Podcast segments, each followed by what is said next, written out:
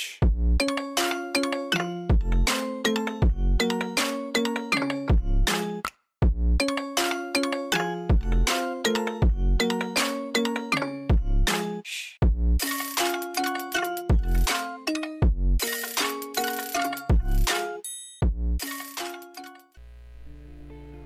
今天我想要来聊一下我最近看的两部电影，《妈的多重宇宙》跟《奇异博士2：失控的多重宇宙》。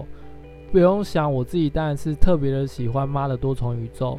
这个我先拉到后面再说，因为我是先看《妈的多重宇宙》，然后再看《奇异博士2》的嘛。我刚看完《妈的多重宇宙》的时候，我就觉得《奇异博士2》再怎么好看，应该很难超越《妈的多重宇宙》，因为它不论是概念上、逻辑上，还是整个内容上，我觉得都太超前卫了，而且它的表现手法非常极致。对我来讲，一部电影如果可以做到非常极致，就是不管用任何手段做得非常极致，我觉得其实我都是蛮欣赏的。我个人反而比较不喜欢你只做一点点，然后那个效果好像要出来又没出来那种感觉，然后让观众觉得说，这个效果不知道是你不小心弄出来的，还是你特意为之这样。我觉得妈的多重宇宙很放开手去玩电影这件事情，让我是蛮惊艳的。我想要先来讲一下，我觉得《奇异博士2》并不是说真的这么不好看，因为毕竟它全球的票房其实也算是开得蛮亮眼的。我觉得比较可惜是它真的就是晚了《妈的多重宇宙》一个礼拜，我觉得那个期待值整个被《妈的多重宇宙》比下去了。对，因为《妈的多重宇宙》真的太好看了，电影这种东西就是用比较出来的嘛。但是呢，《奇异博士2》我觉得还是有几个非常严重的硬伤，然后这个硬伤我觉得其实在处理剧本上的时候其实是可以避免掉的，但我不知道为什么最近我看了很多好莱坞的电影都有同样的问题。那因为我自己本身对于好莱坞他们的制作流程，我自己是觉得不应该要有这个问题，可是他们却很常犯这样子类型的错，尤其是最近。那我就会觉得说他们可能真的就开始不在乎了。就好莱坞的电影，他们的制作流程其实都是以一个团队去进行的。举例来讲，在台湾可能一个编剧就会负责写一部电影的故事嘛，可是在国外的话，你就把它乘以可能50到60人。就是在台湾如果有一个编剧，那在国外好莱坞至少有50个人或者60个人去写这个剧本。所以当他们在检视这个剧本到底好还是不好的时候，应该会有非常多人的可能看法啊、意见啊。那我觉得有一些逻辑冲突的地方应该会比台湾再更降低一点，可是我觉得最近他们这些逻辑冲突的硬伤越来越多。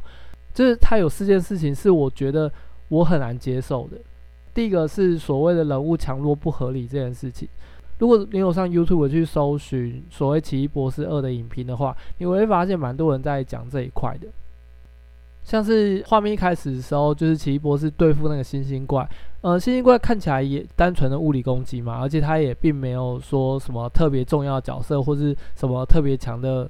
名称这样。好，那以这种情况下来讲，就是奇异博士一个身为英雄的人，竟然打这只章鱼怪打不太下来的那种感觉，还需要跟王一起合作才有办法打败他。奇异博士在这个地方会不会太弱了？而且其实明明在上一集，也就是在第一集的时候，奇异博士明明就有就是很多所谓的空间的技能啊，或是让人家完全没有办法踩稳脚步，或者是把他困住在一个空间里面之类的这些技能。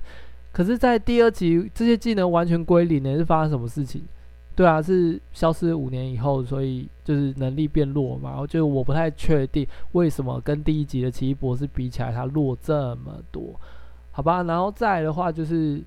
汪达跟卡玛泰姬的对战也是一样。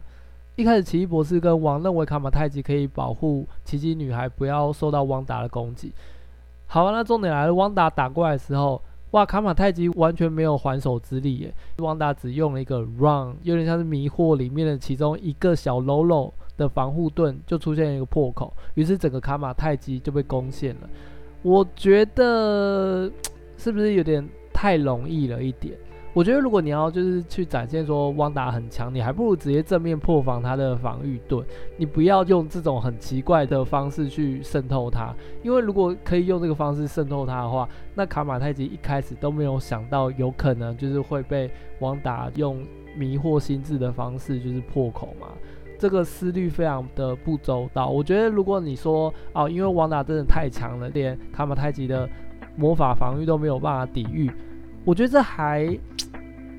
比较快，而且也比较直接。你要就是展现汪达很厉害这件事情，因为我们本来就知道卡马太吉的魔法防御很强嘛。那如果汪达还可以就是破坏卡马太吉的魔法防御，那我们就会更加认为说，哇，汪达真的是突然间变强的非常多。但是结果他竟然是用心灵的方式去破防的情况下，那你一开始就不应该把奇迹女孩带去卡马太吉啊，因为你们根本就没有防御心理层面魔法这样子，对啊。然后再更多人点到的汪达对光明会的地方，就是这么多英雄，结果全部都被秒杀。虽然我真的觉得就是编剧很想要去让观众知道说啊，汪达超强超强，就是即便是其他英雄在他面前都会被秒掉，但我还是觉得以这种手法，其实我个人是觉得蛮伤的，因为一部电影就是不管这个角色出现了重要还不重要，你都已经给他这么多画面这么多台词了，结果他就被秒掉了。但我在通常想，就是如果你整个电影是为了要卖情怀的话，也不是这样卖的吧，就是你至少要让他出现一下，然后不管他是打不过跑掉还是怎么样都好吧，就是你直接出来然后就死掉了，就第一个这根本就是小喽啰出现的样子，第二个是卖不了情怀好吗？谁会喜欢看到一个自己喜欢的角色然后瞬间被秒掉？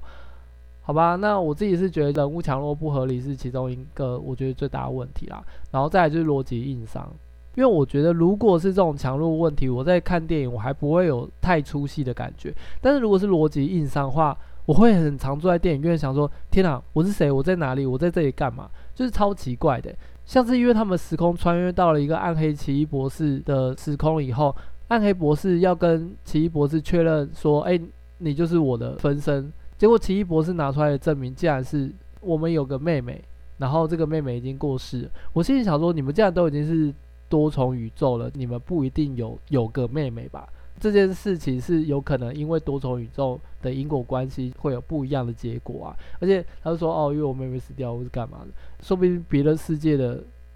妹妹，人家的妹妹还在啊，就是我觉得这 就很不合理。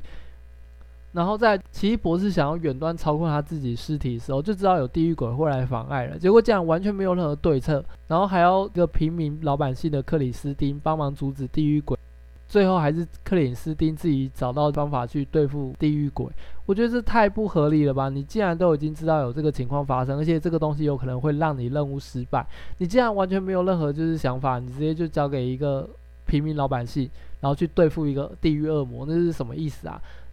我觉得这是第二个逻辑硬伤。然后第三个逻辑硬伤跟人物强弱不合理这件事情有关，就是卡马太基他们的意志力这么薄弱，那为什么会觉得他可以去主打汪达的心理魔法？对啊，我觉得这是第三个不合理。第四个不合理就是汪达最后就是改邪归正，也就是他意识到他自己变得很可怕这件事情，竟然是因为另一个世界汪达对汪达说总有人会爱他们，那我就一脸问号。所以汪达最大的夙愿其实是因为他觉得没有人爱他的小孩吗？应该不是吧，应该是他很想要有小孩吧，就是不管是小孩陪伴还是他很想爱小孩，而不是他觉得他小孩没人爱吧。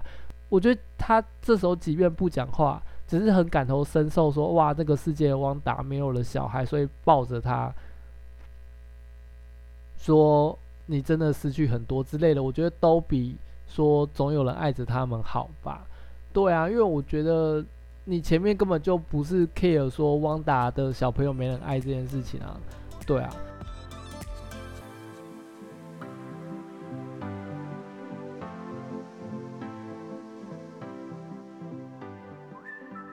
好，然后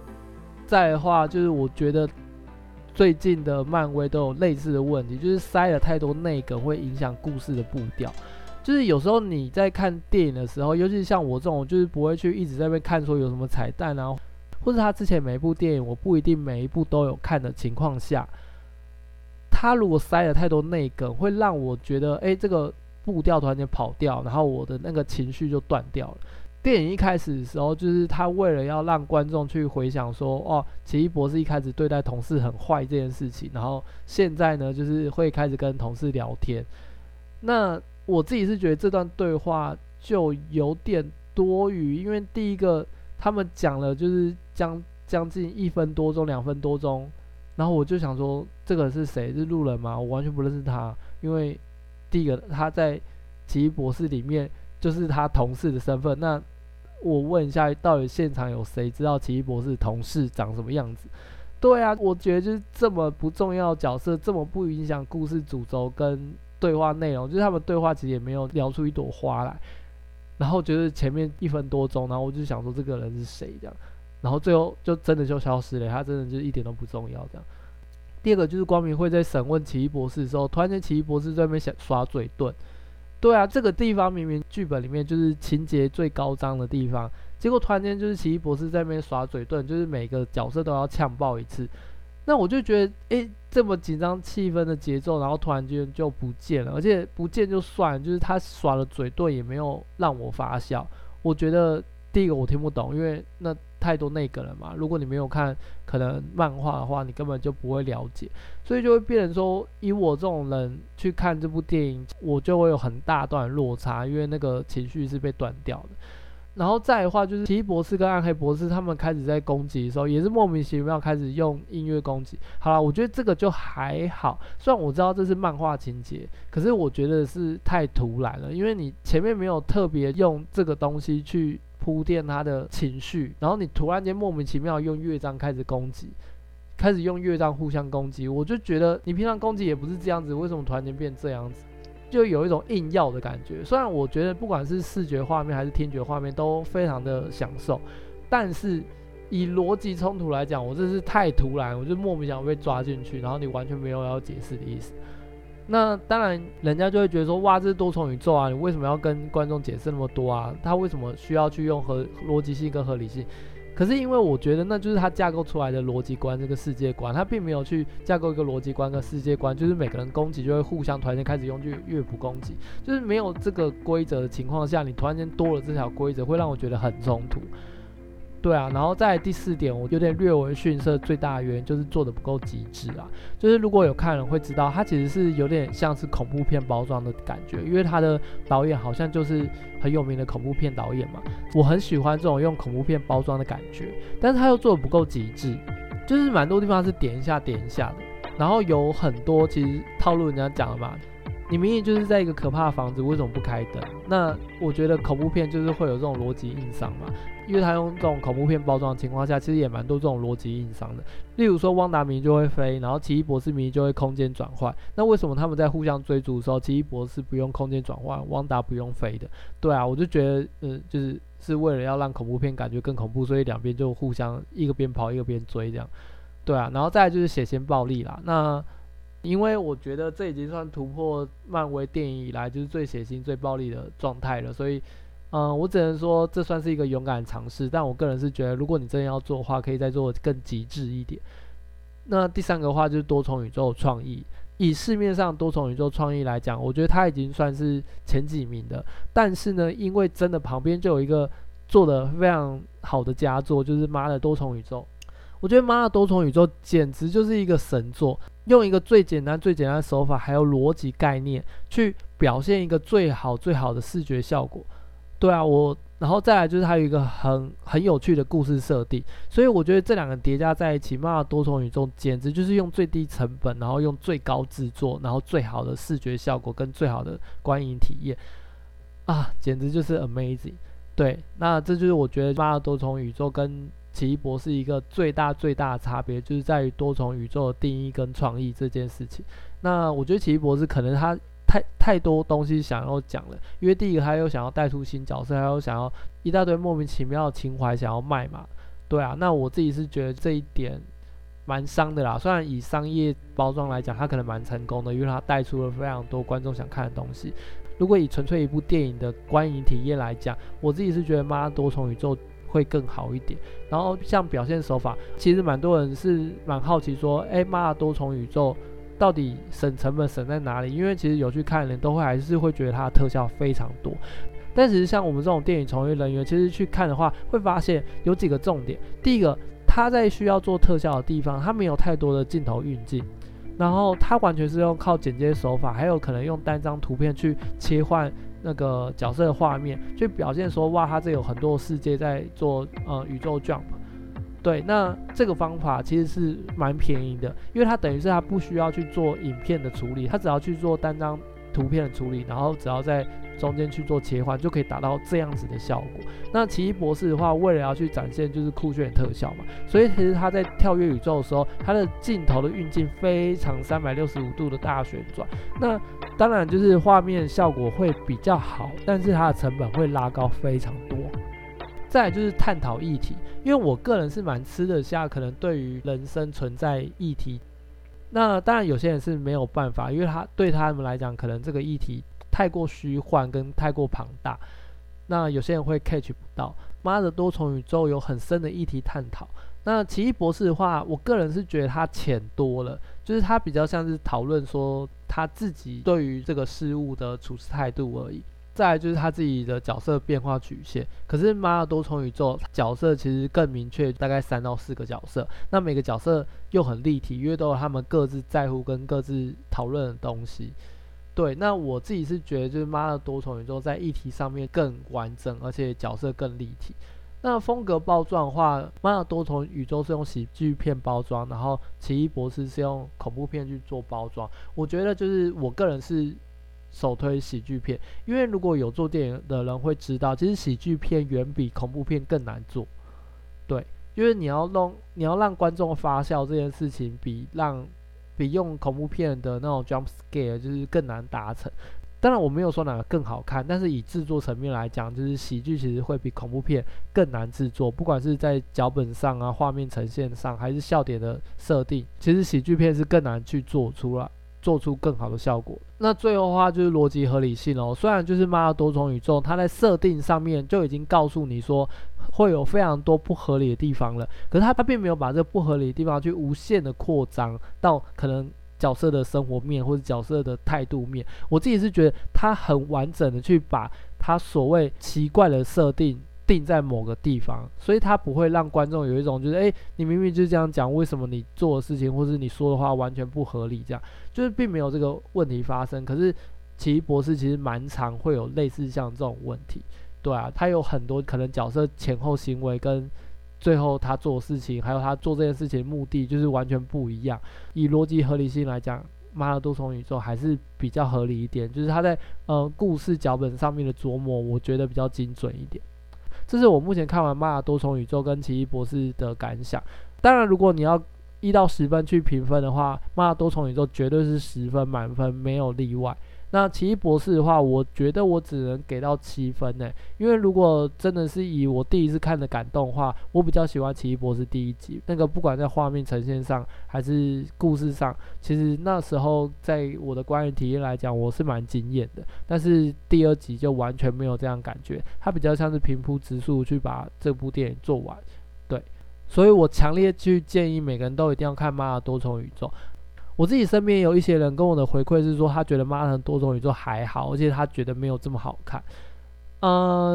我只能说，对，确实有这些人，但是如果你是喜欢电影、喜欢艺术、喜欢哲学思考的人，我觉得这部电影一定是你心中的第一名，绝对不会错。所以我还是强烈推荐去看妈的多重宇宙。好吧，就这样啦，今天这集就到这边为止。那感谢大家的收听。